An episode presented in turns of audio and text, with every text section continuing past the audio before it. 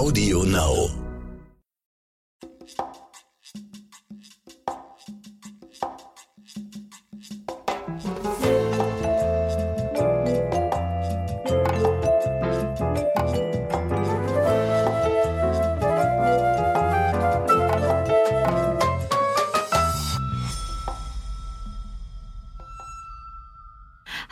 Und herzlich willkommen zu einer neuen Folge Crime and the City. Schön, dass ihr wieder bei uns seid. Wir hoffen, ihr hattet zwei entspannte Wochen und dann wollen wir auch direkt mal mit unserer neuen Folge loslegen. Die ist nämlich heute schon was Besonderes. Genau, ihr müsst dieses Mal nämlich nicht nur mit uns beiden Vorlieb nehmen, sondern wir haben heute zwei interessante Gäste für euch. Ja, und zwar sind das die Eltern von Maurice. Ihr erinnert euch vielleicht, wir haben eine ganze Folge über den Fall gemacht und das Schicksal des jungen Berliners, der noch so viel vorhatte in seinem Leben. Das hat euch auch sehr bewegt. Mhm. Zumindest haben wir da viele Kommentare und Reaktionen auch bekommen, ne? Genau. Äh, wir wollen ihn auch wirklich nur noch mal ganz kurz zusammenfassen, weil es ja, wie gesagt, eine ganze Folge dazu in unserem Archiv gibt. Hört sie euch mal an.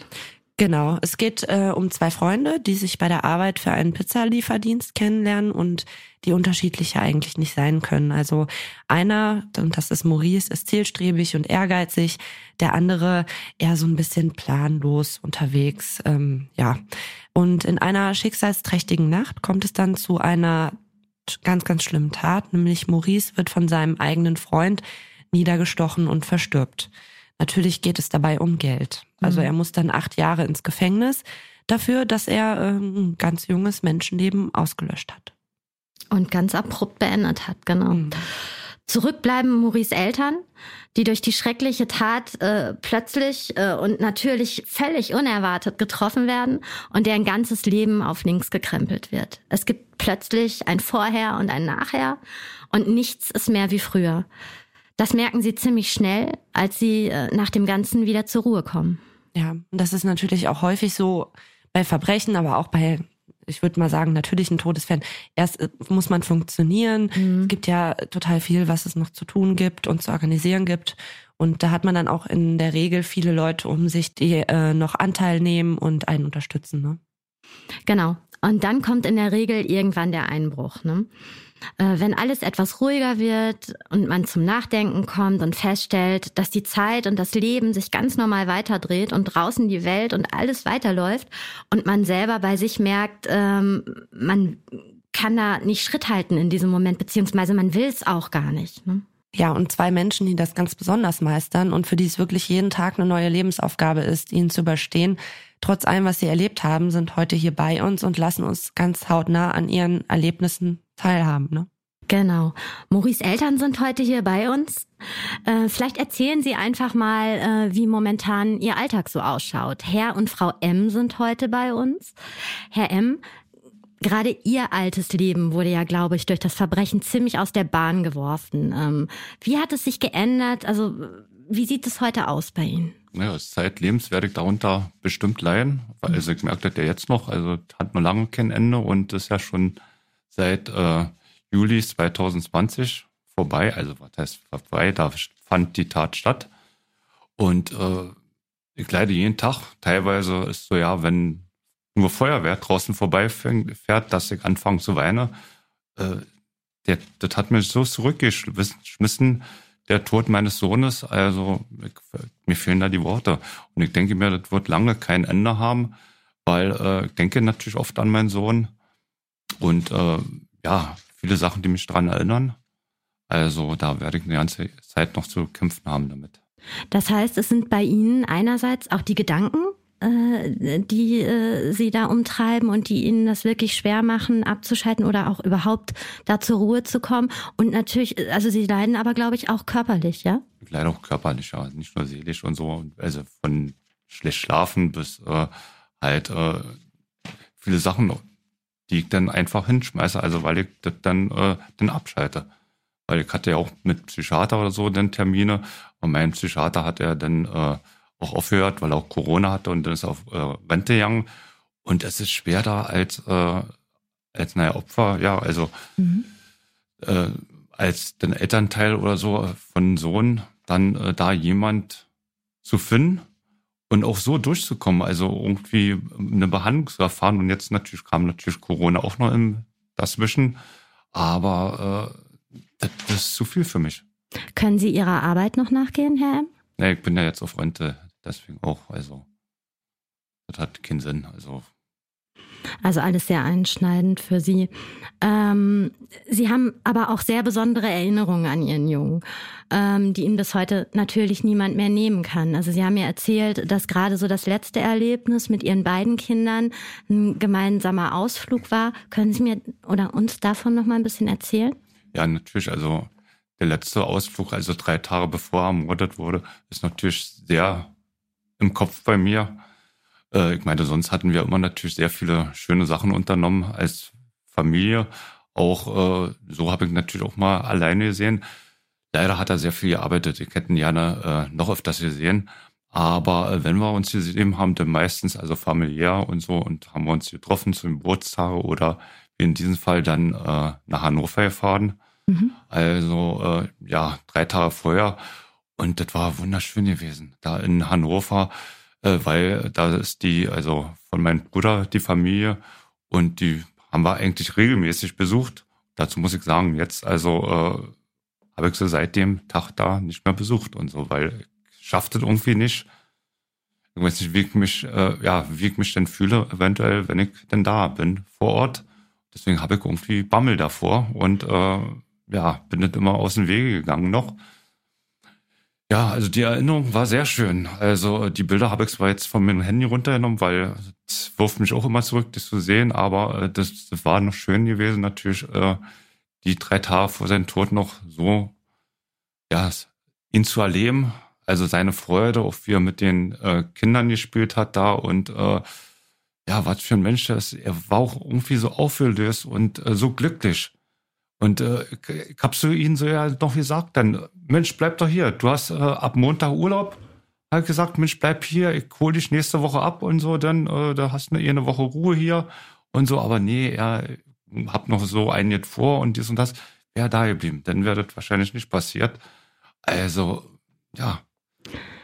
Solche Erinnerungen sind sehr wertvoll, wenn auch sehr schmerzhaft. Das kann ich total nachvollziehen. Aber bleiben wir mal bei dem Schönen. Also es gibt ja auch eine Menge Schön, Schönes, an das man sich erinnern kann. Was war denn Ihr Sohn für ein Mensch? Ja, also äh, ich bin stolz auf ihn, also dass er trotz allem, was er erlebt hat, also äh, er war ja sehr kleinwüchsig gewesen, also mit 1,59 und 44 Kilo, war so ein schmächtiger Typ. Und deswegen wurde er oft gemobbt und äh, hatte eine sehr schwere Zeit hinter sich. Bin erstaunt und war glücklich, dass er trotz allem ja, sich so gezeigt hat, auch auf Menschen zugegangen ist, äh, sehr hilfsbereit und sich für andere eingesetzt. Auch wie gesagt, äh, was er alle getan hat. Also bin erstaunt und glücklich gewesen, dass er sich so entwickelt. Und also auch, wie gesagt, verbal, also ja, na, gewalttätig, also wäre auch für ihn unmöglich gewesen. Aber trotz allem, dass er das nie aufgegeben hat, äh, an das Gute zu glauben. Also das hat ihn sehr beliebt natürlich auch gemacht bei vielen Leuten, was wir auch dann natürlich äh, gesehen haben beim Gericht oder so und wer da alles kam.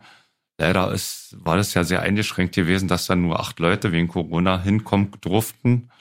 Also äh, da wären gerne mehr hingekommen. Und er hatte sehr viele Leute gehabt, die ihn gemocht haben. Und das hat mich glücklich gemacht schon, aber traurig, dass so sowas denn passieren kann. Natürlich. Was sind denn für Sie so die, äh, die hervorstechendsten Eigenschaften, an die Sie sich bei Maurice erinnern? Ja, er war unglaublich fleißig.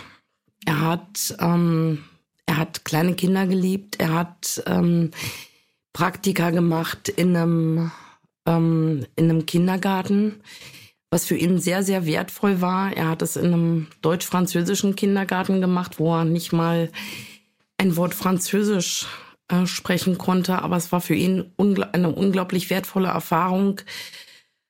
Ähm, er hat Sprachen geliebt. Er war jemand, der gerne verreist ist. Er hatte sich kurz vor seinem Tod tatsächlich noch einen ähm, Pass machen lassen und wollte diesen ja mit ganz, ganz vielen Stempeln, wollte den am liebsten ganz, ganz voll haben. Ja, und letztendlich ist nicht ein Stempel bei ihm im Pass. weil er all seine Ziele eigentlich gar nicht mehr erreichen konnte. Er wollte, ja, er hat all sein Geld gespart, er hat viel gearbeitet, mhm.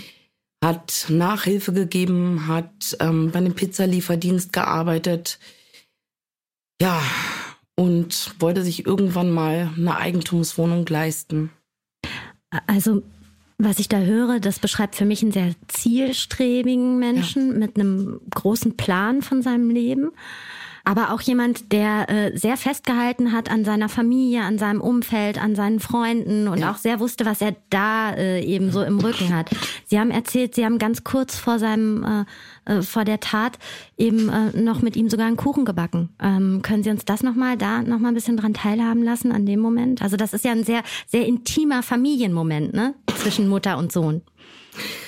Ja, wir haben, ähm, ich hatte kurz vorher Geburtstag gehabt und wir haben ähm, am Abend wirklich noch viel geredet, auch ähm, was dieses Wochenende in Hannover gerade angegangen, also anging, haben wir viel drüber gesprochen, wie sehr er sich gefreut hat, seine Großcousinen zu sehen und wie viel er mit denen rumgealbert hat. Ja, und dann hat er natürlich, klar, wie jedes Mal darauf bestanden, Mama, aber den Rest aus der Teigschüssel, den krieg ich. Und ja, das waren halt einfach auch so Kindheitserinnerungen. Und wir haben viel, viel geblödelt und viel gelacht an dem Abend. Ja, und es war einfach nochmal wahnsinnig intensiv. Äh, hätten Sie diese letzten Momente, wenn es Ihnen bewusst gewesen wäre, dass das die letzten Momente sind, anders genutzt? Aber das hört sich ja schon sehr nach intensiver Zeit an, oder?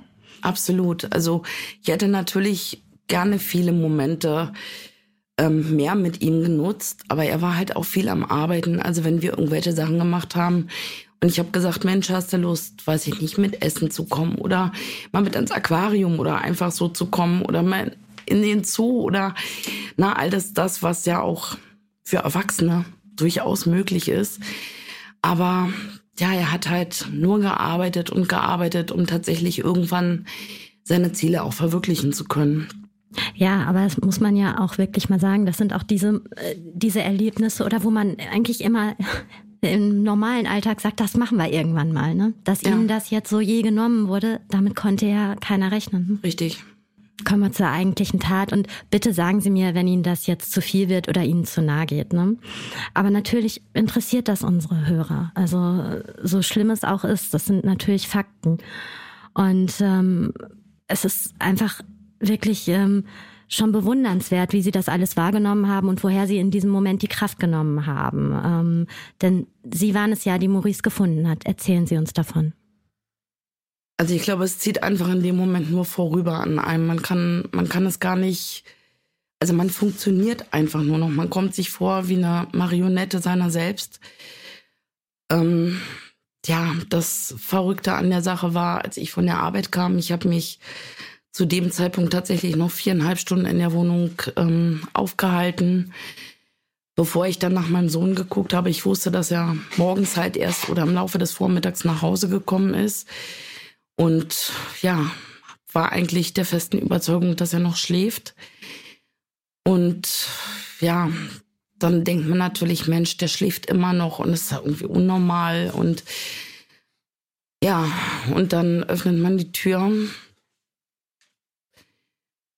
ähm, ja, und es ist dann einfach, man liegt, also sein Kind liegt auf dem Boden und man denkt, oh mein Gott, also einem schießen in dem Moment tausend Sachen durch den Kopf, Alkohol, Drogen. Ähm, man kann das überhaupt nicht in Worte fassen. Und ja, dann bin ich zu meinem Sohn hin, habe mehrmals seinen Namen gerufen, es kam keine Reaktion. Und dann, ähm, ja, wollte ich ihn so am am Abend tatsächlich wachrütteln und habe halt gemerkt, dass er, ja, dass er einfach schon kalt ist. Bin dann wirklich ins Wohnzimmer zu meinem Partner und habe ihm nur gesagt, weck mich, weck mich einfach auf. Dann sind wir zusammen nochmal in, in, in das Zimmer von meinem Sohn und ja, dann habe ich aber auch gleich panisch den, den Notruf gewählt. Also einem schießen tausend Sachen in dem Moment durch den Kopf. Und das Furchtbarste tatsächlich war, also was mir immer wieder auch noch in meinen Gedanken nachhängt, ist als die Menschen von der Feuerwehr, also der Notruf, den ich dann gewählt habe, die haben gesagt, versuchen Sie bitte den Mund Ihres Kindes zu schließen. Und das war für mich ein ganz, ganz furchtbarer Moment, weil offensichtlich hat mein Unterbewusstsein verstanden, worum es hier geht. Aber ich musste nun mein Kind nochmals anfassen und alles, was ich dann wirklich gedacht habe, ist, ich kann es eigentlich gar nicht, ich möchte ihm nicht wehtun. Mhm. Und ja, weiß ich nicht, die Seele, die schützt sich auch, glaube ich, unendlich in diesem Moment, weil es muss wahnsinnig viel Blut um mein Kind herum gewesen sein. Ich kann mich nicht erinnern, irgendwas davon auch nur ansatzweise wahrgenommen zu haben. Ähm, ja, man, man verliert einfach auch unglaublich das Zeitgefühl in dem Moment. Also es, man kann nicht sagen, wie lange hat dieser Moment gedauert, bis die Polizei kam, bis die Feuerwehr kam. Ich kann mich nicht mehr erinnern, dass die bei uns geklingelt haben. Also es war einfach, es war einfach plötzlich weg. Ähm, irgendwann habe ich natürlich gemerkt, dass die Wohnung voller Polizei war, voller Kripo-Beamter. Ich erinnere mich noch, dass dann irgendwann auch noch ein Seelsorger bei uns nebenan gesessen hat, weil es natürlich, klar haben wir uns auch gefragt, hat sich mein Kind das Leben genommen? was, was ist da eigentlich passiert? Und äh, das konnte aber Gott sei Dank ja auch von der Polizei ganz, also recht schnell entkräftet werden, mhm. diese Vermutung. Und ja, wir sind dann irgendwann nach fünf Stunden sind wir dann äh, in die Kaltstraße, in die Kripo gefahren worden und haben geschlagene neun Stunden da verbracht und haben wirklich unsere Aussage gemacht, haben versucht, so weit wie es geht, irgendwie den Menschen mitzuteilen, alles, was wir über unser Kind wussten, weil wir reden hier nicht von einem 16-Jährigen, wo man die Freundschaften kennt. Wir reden hier von einem 23-Jährigen, der tatsächlich sein Alter einfach schon, also der hat seine eigenen Sachen gehabt und der hat einem nicht mehr jeden Freund vorgestellt oder jeden Kumpel oder jede Freundin, sondern er hat einfach gesagt, er geht zu einem Kumpel. Aber man hat natürlich alles an Infos versucht, in diesen neun Stunden irgendwie loszuwerden, was man von seinem Kind wusste. Natürlich, da kann ja auch jedes Detail wichtig sein. Ne? Ja. Aber ich muss ganz ehrlich sagen, mir fehlen fast etwas die Worte und ich denke, unseren Hörern wird es ähnlich gehen bei dem, was sie da erleben mussten. Und ich bewundere ihre Kraft und ich weiß gar nicht, wie man sowas durchstehen kann überhaupt. Ähm, Sie leben sogar immer noch in der Wohnung, wo das Ganze passiert ist. Ist das richtig? Ja, das stimmt. Und ähm, ja, man musste natürlich am Anfang gucken. Wir sind natürlich auch von vielen Menschen gefragt worden, wie sieht's aus? Geht ihr in diese Wohnung zurück? Ich habe gesagt, ich weiß es nicht. Ich muss gucken, wie sich das anfühlt. Ich muss das einfach auf mich wirken lassen. Und ähm, ja, als wir dann nach fünf Tagen wieder in unsere Wohnung durften, war es tatsächlich so, dass ähm, ich eine unglaubliche Nähe zu meinem Kind gespürt habe und dann im Laufe dieser Zeit einfach auch versucht habe, ähm, ja, diesen Tatort so ein Stück weit, ja, ich weiß nicht, zu verdrängen ähm, oder auch, also dieses Zimmer einfach umzugestalten, ein Stück weit. Also wir haben die Wände gestrichen, weil wir gesagt haben, die Wände haben einfach alles gesehen. Also es ist, mhm. sind so unglaublich verrückte Sachen, die einem da durch den Kopf schießen. Und ja, wir wohnen in dieser Wohnung und es ist tatsächlich so, dass mir mein Kind an diesem Ort tatsächlich auch nochmal näher ist als auf dem Friedhof. Klar wird es begleitet von Flashbacks und man hat immer wieder Bilder und man verweilt dann auch vor dem Foto mhm. von ihm. Wir haben uns ja so einen kleinen, kleinen Gedenkort tatsächlich in diesem Zimmer gemacht. Und man verweilt häufig auch an diesem Ort, aber er ist halt immer greifbar. Das kann ich sehr gut verstehen. Aber Sie sagen gerade Flashbacks. Äh, Sie haben ja auch erzählt, äh, die Tür muss aber offen sein. Ne? Ja, unbedingt. Unbedingt. Also er hatte seine Tür immer zu. Was ganz klar ist, ich meine, er hat seine Privatsphäre gewahrt und auch wir haben das respektiert.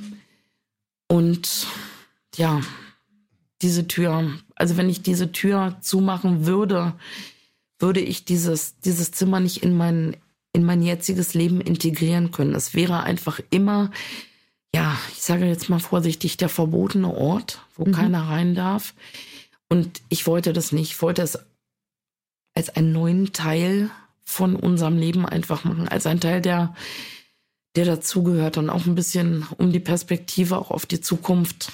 Ja, einfach auch, um unser Kind eben nicht aus unserem Leben zu verbannen, sondern einfach um zu sagen, er wird ein Teil unseres Lebens bleiben. Sie haben es gerade erzählt, Sie haben dann ganze neun Stunden bei der Polizei in der Kaltstraße ja. gesessen. Wie ging es denn dann weiter? Also was wusste man denn dann irgendwas? Was hat Ihnen die Polizei gesagt? Ein Täter wurde ja dann doch relativ schnell ermittelt und auch Details zur Tat, wo wir gleich noch zu kommen. Ähm, was hat man Ihnen gesagt? Also das Problem war, ähm, man durfte uns natürlich nicht wirklich viel sagen, weil wenn Ermittlungen laufen, dann laufen Ermittlungen und dann darf man natürlich auch nicht wirklich viel rauslassen. Was für uns die erste Zeit überhaupt, naja, einfach schwer zu ertragen war, weil klar, wir dürfen nicht viel erfahren, aber es war für uns, wir hätten am liebsten alles gleich gewusst, weil für uns waren natürlich auch tausende von Fragen, die ja uns übermannt haben. Man fängt an zu spekulieren, was könnte da passiert sein, dass ein Täter gefasst wurde. Ähm, das haben wir eigentlich durch die Presse erfahren, mhm. was ähm, ja auch echt gut war. Also es war ja fast ein Stück weit ein Befreiungsschlag, weil ich glaube, was noch schlimmer in so einem Fall gewesen wäre, wenn man nie einen Täter zu greifen kriegt. Na? Und einfach zu wissen, da, da ist ein Täter gefasst, ist eigentlich schon mal so ein Stück eine Genugtuung. Das kann ich mir gut vorstellen. Herr M., wie war das Ganze denn für Sie? Waren Sie auch mit Ihrer Ex-Frau ähm, bei der Kriminalpolizei und wann haben Sie davon erfahren oder wann haben Sie erste Details überhaupt über die Tat erfahren? Ja, ich wurde ja noch am selben Tag, also am Abend, angerufen. Dann bin ich natürlich erstmal zusammengeklappt.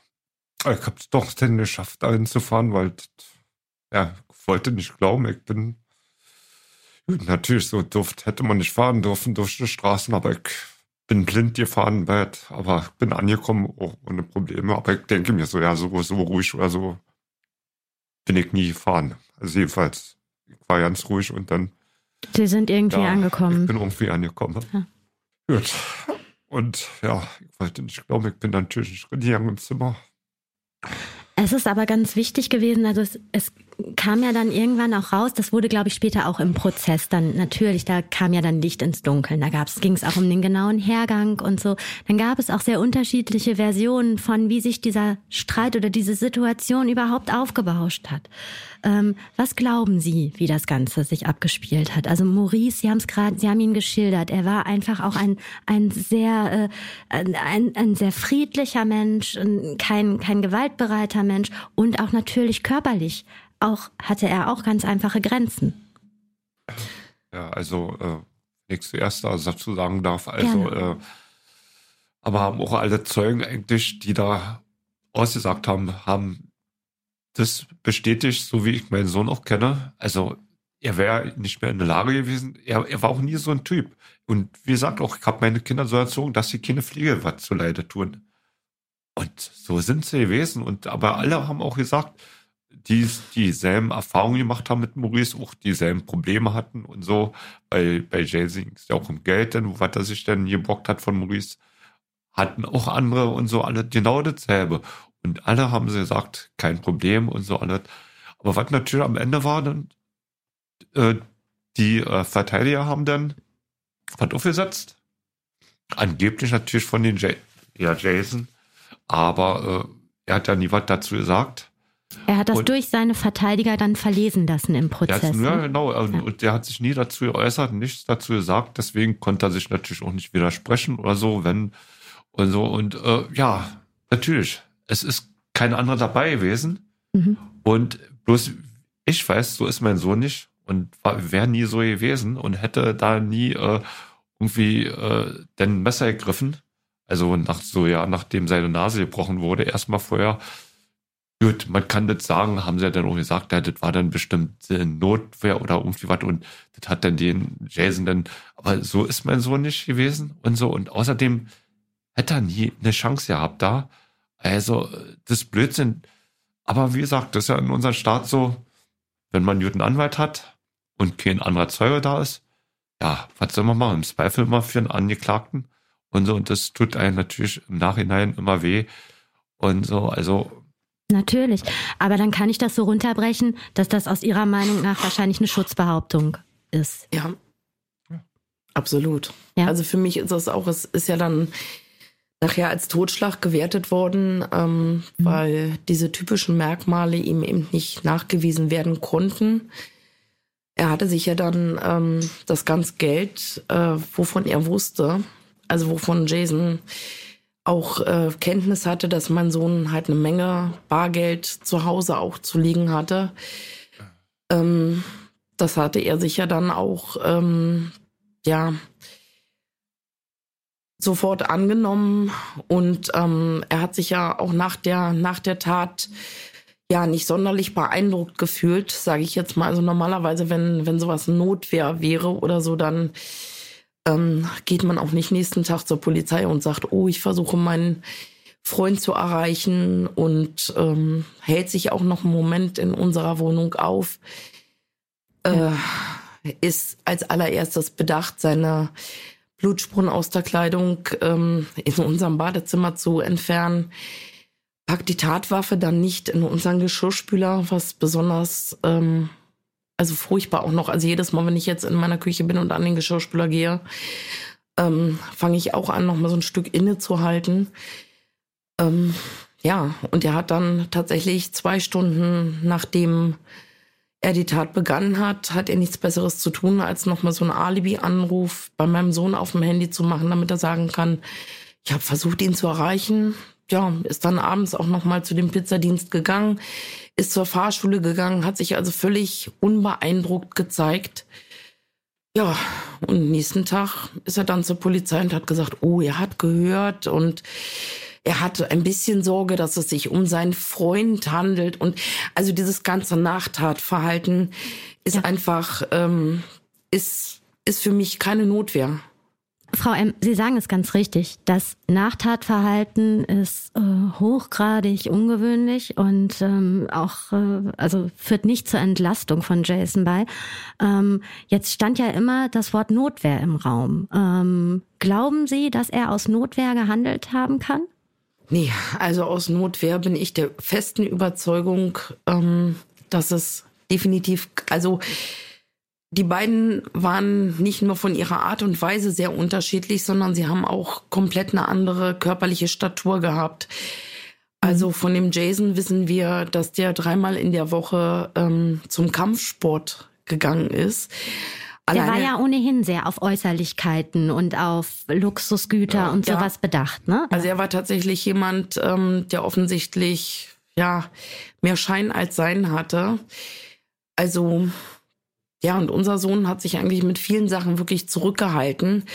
Und ich glaube, äh, also gerade wenn einem die Nase gebrochen wird, mir ist unser Kind mal an die Nase gesprungen und ich war wirklich, also bestimmt fünf Minuten bewegungsunfähig. Und wenn einem die Nase gebrochen wird, ähm, nee, vor allen Dingen. Jason, das sind Schmerzen ohne Ende, ne? Da muss man erstmal sagen, da kann man eigentlich keinen, da haben Sie vollkommen recht, das ist unlogisch, dass man dann noch ein Messer greift nee. und sowas. Ne? Und vor allen Dingen ist er nie so ein Typ gewesen. Also, hm. wie schon gesagt, der war nie handgreiflich, er hat alles, wenn verbal und so, er ist mit Sicherheit zusammengezuckt und so und dann äh, hat er vielleicht versucht, noch was zu sagen oder sich zu äußern oder so. Also ich weiß nicht. Also so kann es auf jeden Fall nicht gewesen sein, wie der Anwalt vorgelesen hat. Ich muss dazu sagen, der Anwalt vorgelesen hat, weil der Jason braucht ja nichts sagen. Und so kann er sich natürlich auch nicht in Widersprüchen verwickeln. Also das war natürlich eine gute Masche. Also. Und, und Sie sagen ganz und, klar, das ist nicht der Stil Ihres Sohnes. Ne? Nee. So ist der nicht. Und was mich natürlich auch beim Gericht oder so, was mich da sehr verwundert hat, der Jason hatte zwei Verteidiger. Und ich verstehe das nicht. Einer, ein Verteidiger wurde bezahlt vom Vaterstaat mhm. und dann hat er noch einen zweiten Verteidiger. Hat unser Staat so viel Geld oder ich verstehe das Ganze nicht. Und wir als Eltern und auch die anderen wurden so was von runter gemacht, da vor den Verteidigern und so. Und das ist ein Ding der Unmöglichkeit. Das ist der Ding der Unmöglichkeit. Und der Jason sitzt nur da belanglos, als wenn es ihn nicht angeht und so alles. Ja. Aber da sind wir genau bei der Täterjustiz in Deutschland. Ne? Das hören wir auch sehr oft. Das wird äh, sehr oft bemängelt auch, dass es eben sich gerade in den Strafprozessen dann sehr, sehr viel, es ist sehr täterzentriert, alles dreht sich noch um die Angeklagten und äh, wo bleiben eigentlich die Opfer oder die Hinterbliebenen und die Nebenkläger. Ne? Das ist, also da stehen sie auch leider wirklich nicht alleine da. Das ist ein ähm, häufiges Phänomen. Aber wir sind ja jetzt schon mitten im Prozess. Sie haben beide an dem Prozess teilgenommen, waren da. Wie war das denn für Sie? Also ich stelle mir das auch unfassbar kräftezehrend vor, wenn man sich auf einen Prozess vorbereiten muss, bei dem es um den Tod des eigenen Kindes geht. Ja. Also ich glaube wirklich, vorbereiten kann man sich ja nicht. Ähm, wir hatten von unserem Anwalt tatsächlich, äh, der hatte uns nahegelegt, tatsächlich erst Akteneinsicht zu bekommen, wenn wir unsere Aussage gemacht haben, um einfach nicht ja, der Gegenseite zuzuspielen. Das bringen wir es mal auf den Punkt. Daran haben wir uns gehalten. Ähm, ja, durch die Verlesungen haben wir natürlich ganz, ganz viele Einzelheiten erfahren. Und ähm, ja, also man kann sich auf sowas nicht vorbereiten. Es funktioniert einfach nicht. Man ist ich glaube, es ist genauso wie bei dem, bei dem Auffinden des eigenen Kindes. Man kann sich auf solche Situationen nicht vorbereiten. Man macht sowas nicht jede Woche. Gott sei Dank.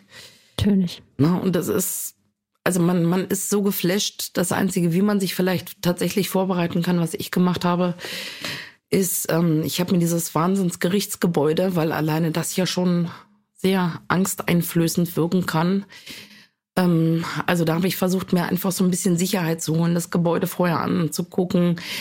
Ähm, mir versucht im Internet anzulesen, wie so ein Prozess überhaupt abläuft oder wie er ablaufen kann, wie die Sitzaufteilung ist, wo sitzt der Täter, wo sitzen die Anwälte. Aber ich glaube, viel mehr kann man sich wirklich nicht vorbereiten. Dann wird er ins kalte Wasser geschmissen einfach. Ja, aber das ist ja schon mal sehr interessant zu erfahren, auch wie da jeder Einzelne auch so seine persönliche Strategie entwickelt, ne? Weil, also das darf ich sagen, wenn man mit ihnen beiden spricht, hat man ja schon das Gefühl, eigentlich auch mit Juristen zu reden mittlerweile, ne? So, so weit ist es schon gekommen. Also so gut kennen sie sich in dem Metier jetzt schon aus, ne? Wie war es denn für Sie, äh, weil das ist natürlich auch immer dann die Premiere vor Gericht, man sieht den Täter auf der Anklagebank. Wie war es, Jason gegenüber zu sitzen? Ja, so hab ihn ja gesehen. Also, ja, da saß ein erwachsener Mann vor ihm. Also, mhm. normal gut aussehen und so und äh, ja, eigentlich so belanglos. Er hat immer weggeguckt, als wenn das alles ja nicht anguckt.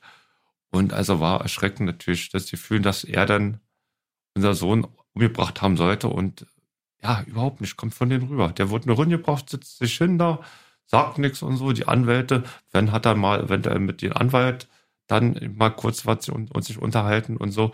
Aber ansonsten überhaupt nichts und so. Und man durfte ihn nicht befragen, man durfte ihn überhaupt nicht. Ist unverständlich. Also und erschreckend wirklich, dass da äh, man äh, ja nicht sagt, auch er muss was dazu sagen oder er soll sich irgendwie dazu äußern. Das, das, ist dann eben sein Recht, ne? sich nicht zu äußern. Ja, genau. Und von diesem Recht hat er vollumfänglich äh, Gebrauch gemacht auch. Ja. Hat er versucht, in irgendeiner Form zu Ihnen beiden vielleicht mal persönlich Kontakt nee. aufzunehmen? Hat laufend weggeguckt oder so. Also nicht mal haben, Blickkontakt. Wir haben mm nicht mal Blickkontakt, nichts erreichen können. Also ja. Wäre das für Sie in irgendeiner Form hilfreich oder wichtig gewesen? Äh, ist schwer zu sagen, wie der Blickkontakt gewesen wäre oder wie, wie darüber gekommen wäre, als wenn er, sagen wir mal, auch irgendwie traurig oder so hat. Manchmal kann man sowas äh, auch erkennen, aber wie gesagt, er war total desinteressiert, so als wenn, naja, mich jetzt nicht an oder so und äh, ja. Aber setzt das dann dem Ganzen nicht so ein bisschen noch die Krone auf? Also klar, na, natürlich wird sich äh, der Junge auch mit seiner Tat auseinandergesetzt haben. Da hat man in U-Haft ja auch eigentlich ein bisschen Zeit für.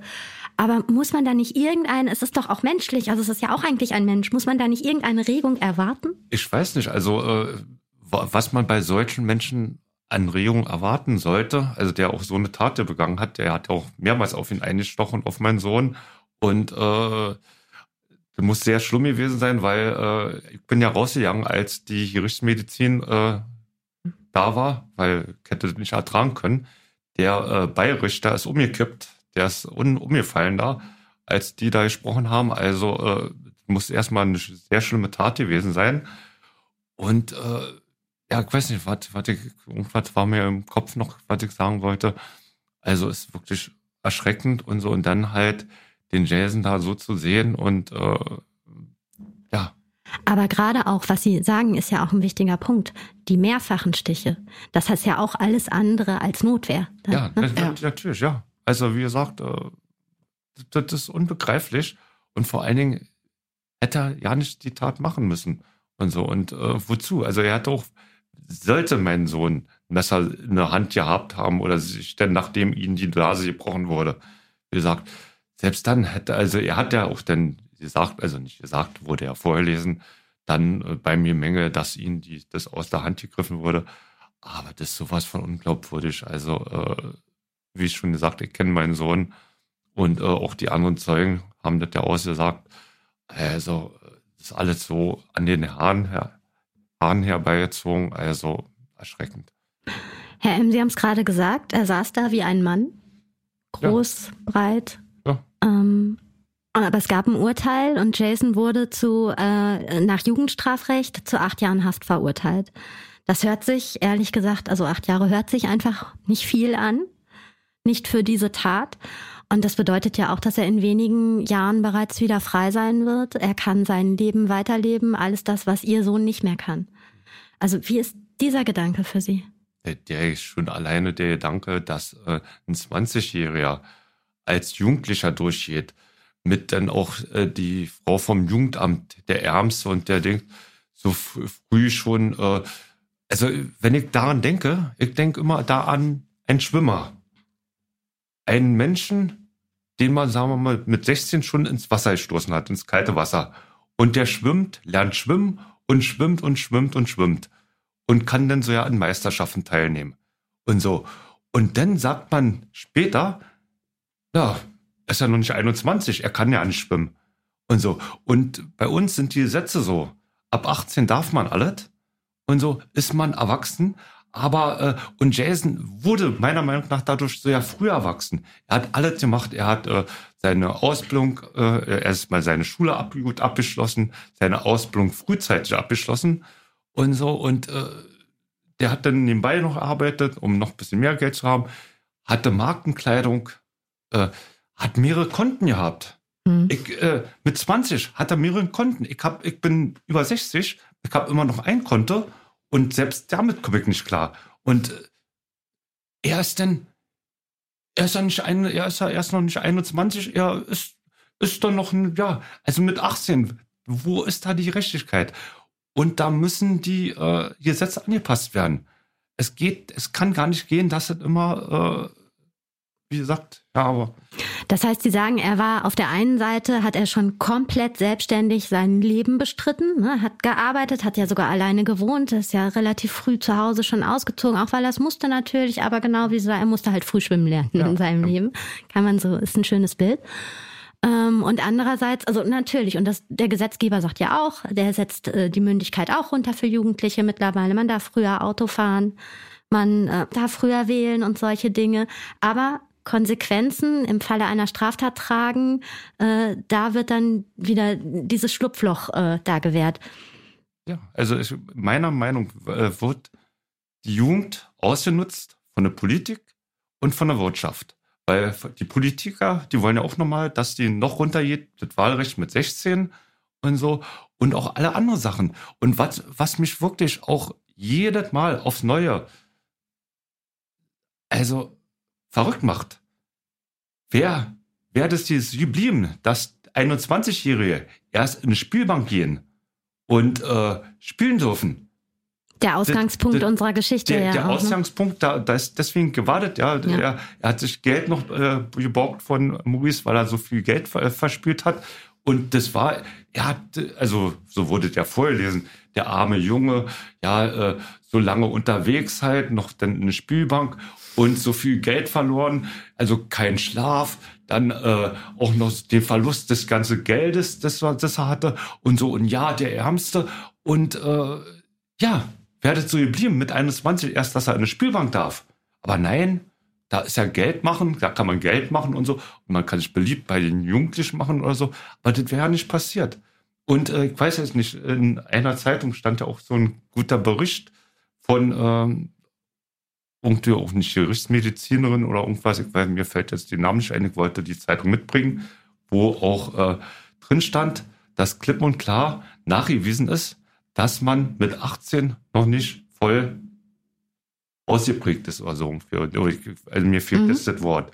Da ist das wissenschaftlich nachgewiesen und so. Gut, okay, lassen wir, lassen wir alles im Raum. Denn sind sie halt mit 18, sind sie soweit, weil die Politiker und alle das entschließen.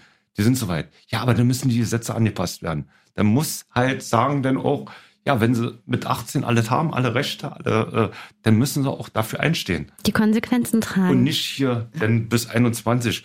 Und dann muss es so aussehen, dass nicht wir alle machen müssen, um zu sagen, er war schon weiter, weil er alles hatte. Er hat alles selbst gemacht und so. Er ist nur mit Großgeld rumgelaufen und dies und das und hatte seine Finanzen alle im Griff gehabt und das und das. Sondern dass er dann, äh, das muss klipp und klar sein, nur in höchsten Ausnahmefällen, denn eventuell bis 21 wird es verlängert. Aber nee, bis 21 ist es. Und in von 1000 ist ein Fall, wo man dann erkennt, halt, der mit 18 also und da ist, das, stimmt alle, da, das Bild stimmt nicht. Sie haben ja auch versucht, ähm, da, äh, das Ganze natürlich, ähm, Sie haben sich einen guten Anwalt genommen, äh, da natürlich auch gut aufgestellt zu sein in dem Prozess als Nebenkläger. Jetzt war der äh, Prozess äh, ja sehr nervenaufreibend für Sie und das denke ich, war ein Auf und Ab. Was war denn besonders schlimm vor Gericht? Also Sie haben mir das ja schon mal erzählt, dass da äh, Sie sehr viel über sich ergehen lassen mussten. Ähm, was war so schlimm? Ja, ja gerade die, äh, ja, eigentlich die größte Zeit im Prozess, da wurde über den, also und über meinen Sohn hergezogen, also durch die Verteidiger, wurde versucht, überall Sachen reinzuziehen oder so, um ihn schlecht zu machen. Und äh, also das hat uns beiden sehr fertig gemacht, da uns äh, Ewigkeit immer nur anzuhören, ja, warum äh, wahrscheinlich denn der Täter denn äh, so gehandelt hat oder haben könnte und so und die haben schlecht gemacht, schlecht gemacht und so und äh, ja, wer da vor auch gesprochen hat da und gesagt hat, der war nicht so, die haben da auf auf diese haben sie eingeredet und versucht, die unglaubwürdig zu machen. Die Leute, die da vorgetragen haben oder so, irgendwo haben die immer was gesucht und so. Also ist unvorstellbar, das als Elternteil aushalten zu müssen. Aber gut, mussten wir ja. Also man kann da leider nichts ändern. Genauso wie am Urteil, dass man da nicht ändern konnte, weil äh, ja, es ja leider so vorgegeben ist. Denkt man denn da nicht, ich bin im falschen Film, wenn so nach, quasi nach Gründen für die Tat gesucht wird? Natürlich, natürlich. Also wir dachten häufig, wir sind im falschen Film und das ist, also die haben wirklich nach der kleinsten Erbse gesucht, um irgendwas. Eines Teils hat es natürlich auch gezeigt, ähm, ja, ich glaube, die haben mit aller Gewalt versucht, dieses Ding für ihren Mandanten einfach schön zu reden. Und mit jeder, mit jedem Zeugen, der da neu reinkam, kamen fast wieder die gleichen Fragen. Also meine Freundin, die hat am Prozess auch teilgenommen und die hat tatsächlich gesagt, ich habe noch nie gemerkt, dass jemand 20 Minuten lang an ein und derselben Frage dran rumkaut. Ja, also es war wirklich, ähm, ja, ich war einige Male wirklich kurz davor, aufzustehen und dachte mir, okay, du bleibst jetzt sitzen, du bleibst jetzt wirklich ganz ruhig, weil ansonsten ist dieser Prozess hier für dich gelaufen. Und das war tatsächlich für mich eigentlich der, der Hauptgrund, ja, soweit wie es geht, ruhig zu bleiben. Man hatte natürlich seinen Wutball in der Hand, der dann auch ordentlich malträtiert wurde. Ja. Kann ich mir vorstellen, dass das anders fast gar nicht durchzustehen ist, oder? Mhm. Ja, bei uns hat zum Glück der Richter mal eingegriffen, vielmehr bei mir, äh, und hat gesagt, also der äh, Verteidiger soll äh, sich, also soll anders mit mir auch reden und umgehen, weil das war wirklich, äh, wie man mit einem Vater oder wie, also dessen Sohn umgebracht wurde, so reden kann. Also ist eigentlich, ich, ich verstehe mich, stehe nicht als Verteidiger, also müssen wirklich nur Geld im Kopf haben, denke ich mir. Also ich verstehe nicht, wie man, äh, ja, also so denn, man als Verteidiger muss sein, ist klar. Aber bloß, dass man denn die Eltern oder so dann so fertig machen, also fertig macht. Das ist unvorstellbar. Ich merke, dass der Prozess sie einfach unfassbar viel Kraft gekostet hat. Ne? Und ich glaube, deswegen haben sie sich auch ganz bewusst äh, gegen weitere Schritte entschieden. Ne? Können ja. Sie das nochmal erklären? Also können Sie denn damit leben überhaupt? Ja, leben können wir damit nicht. Also jedenfalls, also mich stört das immer noch, aber bloß es hätte, ich habe viele, äh, also die sich da auch auskennen und auch unser äh, Anwalt, der ist ja auch sehr bekannt und sehr, äh, ja, hat auch gesagt, das, wird nicht, das bringt nicht, das wird nicht bringen und so. Und ich, es ist ja keiner bei. Es ist ja keiner bei gewesen. Im Zweifel immer für einen Angeklagten. Ist jetzt so. Und da kann man nicht machen. Man kann den, äh, der Jason, der braucht ja nichts sagen. Und so. Und äh, man kann da, es ist, es ist sinnlos. Und äh, der Gerichtsprozess, der ging ja über mehrere Monate und waren ja sehr viele Termine.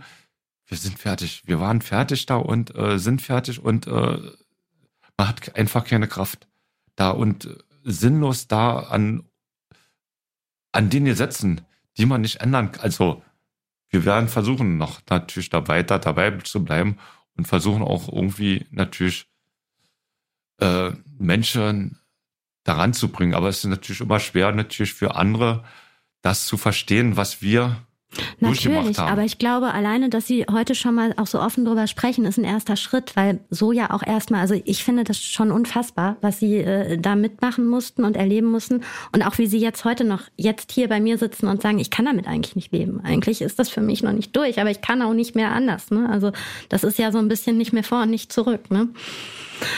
Frau M., inwieweit hat sie das denn alles verändert? Oder also besser, wie sind dadurch Ihre Prioritäten verschoben worden? Ich kann mir vorstellen, dass das, äh, ich habe es eben schon mal gesagt, also äh, so eine Tat teilt ja ein Leben gerne mal in ein Vorher und ein Nachher.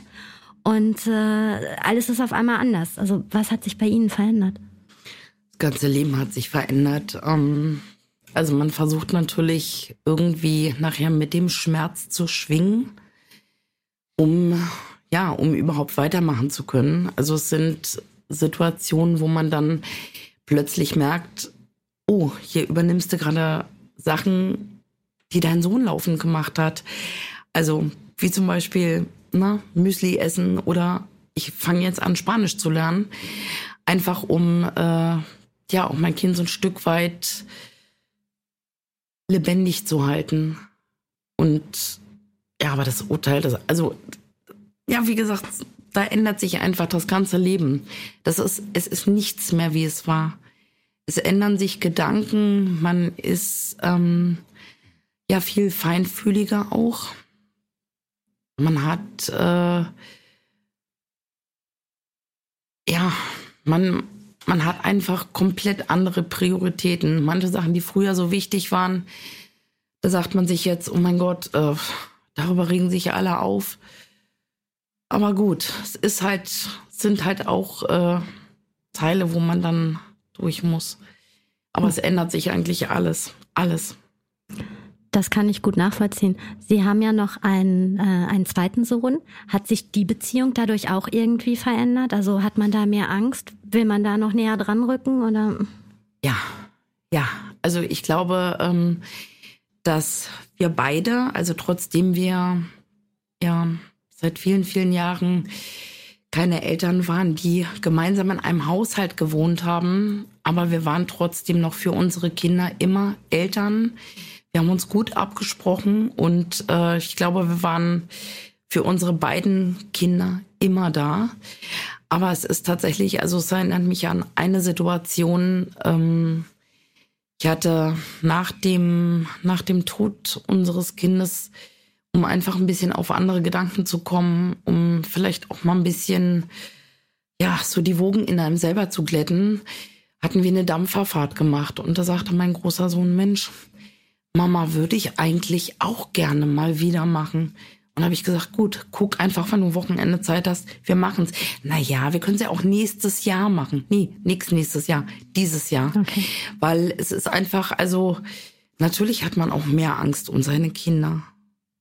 Also egal wie viele dann da noch sind, weil man einfach viel bewusster, man weiß einfach, wie schnell einfach alles vorbei sein kann. Also ich glaube, man geht mit seiner ganzen Umwelt einfach bewusster um.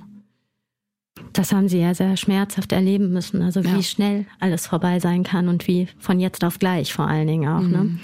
Es gibt immer so Sachen, gerade in der Nachbetrachtung, das kenne ich von mir selbst. Wenn Sie irgendwelche Stellschrauben nochmal drehen könnten, irgendwas ungeschehen, gibt es da, also Sie haben gerade gesagt, ja, wäre toll, Herr, Herr M., wenn man doch das äh, Glücksspielrecht einfach, also das Alter ähm, für den Zugang äh, zu Spielotheken einfach mal hochgesetzt hätte, dann wäre es zum Beispiel schon nicht passiert. Ne? Gibt es da noch so andere Sachen, die Ihnen in den Sinn kommen? Ja, man möchte natürlich oder denkt natürlich an viele Sachen, wo man natürlich später hinein hätte man mit Sicherheit anders reagiert oder man wünscht, dass man auch da und da anders reagiert hat, hätte oder so, oder dass man eine oder andere Situation vermieden hätte, mehr Zeit sich genommen füreinander. Gut, okay, da steht ja im Wege. Man hat ja vieles versucht. Bloß mein Sohn hat ja dann sehr viel gearbeitet und war dann, hatte keine Zeit gehabt, aber das geht mir jetzt mit meinem zweiten Sohn genauso. Also normalerweise könnte ich ihn gerne öfters sehen, aber bloß ist sinnlos und da muss man, ja, weiß nicht, aber es ist schwer. Natürlich, die Denkweise ist immer da und äh, macht ihn immer noch fertig oder so. Und äh, weil man jede kleine Sache sieht, wo man doch vielleicht anders reagiert hätte oder auch schon damals, wo er gemobbt wurde, dass man, aber wie soll man, wenn er nicht erzählen will oder so? Aber da sind so viele Sachen, die sind offen, aber die wird man wohl nie klären können. Also ich bewundere Sie auf jeden Fall sehr und ich habe das Gefühl, dass Sie sich da sehr mit auseinandergesetzt haben, auch weil Sie es mussten natürlich. Und ähm, ja, ich bedanke mich recht herzlich für das offene Gespräch. Ich, also es äh, hat mir unfassbar viel Spaß gemacht und ich danke Ihnen wirklich für die Öff Offenheit und ich kann mir vorstellen, dass es nicht immer leicht für Sie war an jeder Stelle. Und aber damit sind wir dann auch schon durch für heute. Danke. Sehr schön. Vielen Dank. Vielen Dank. Ja.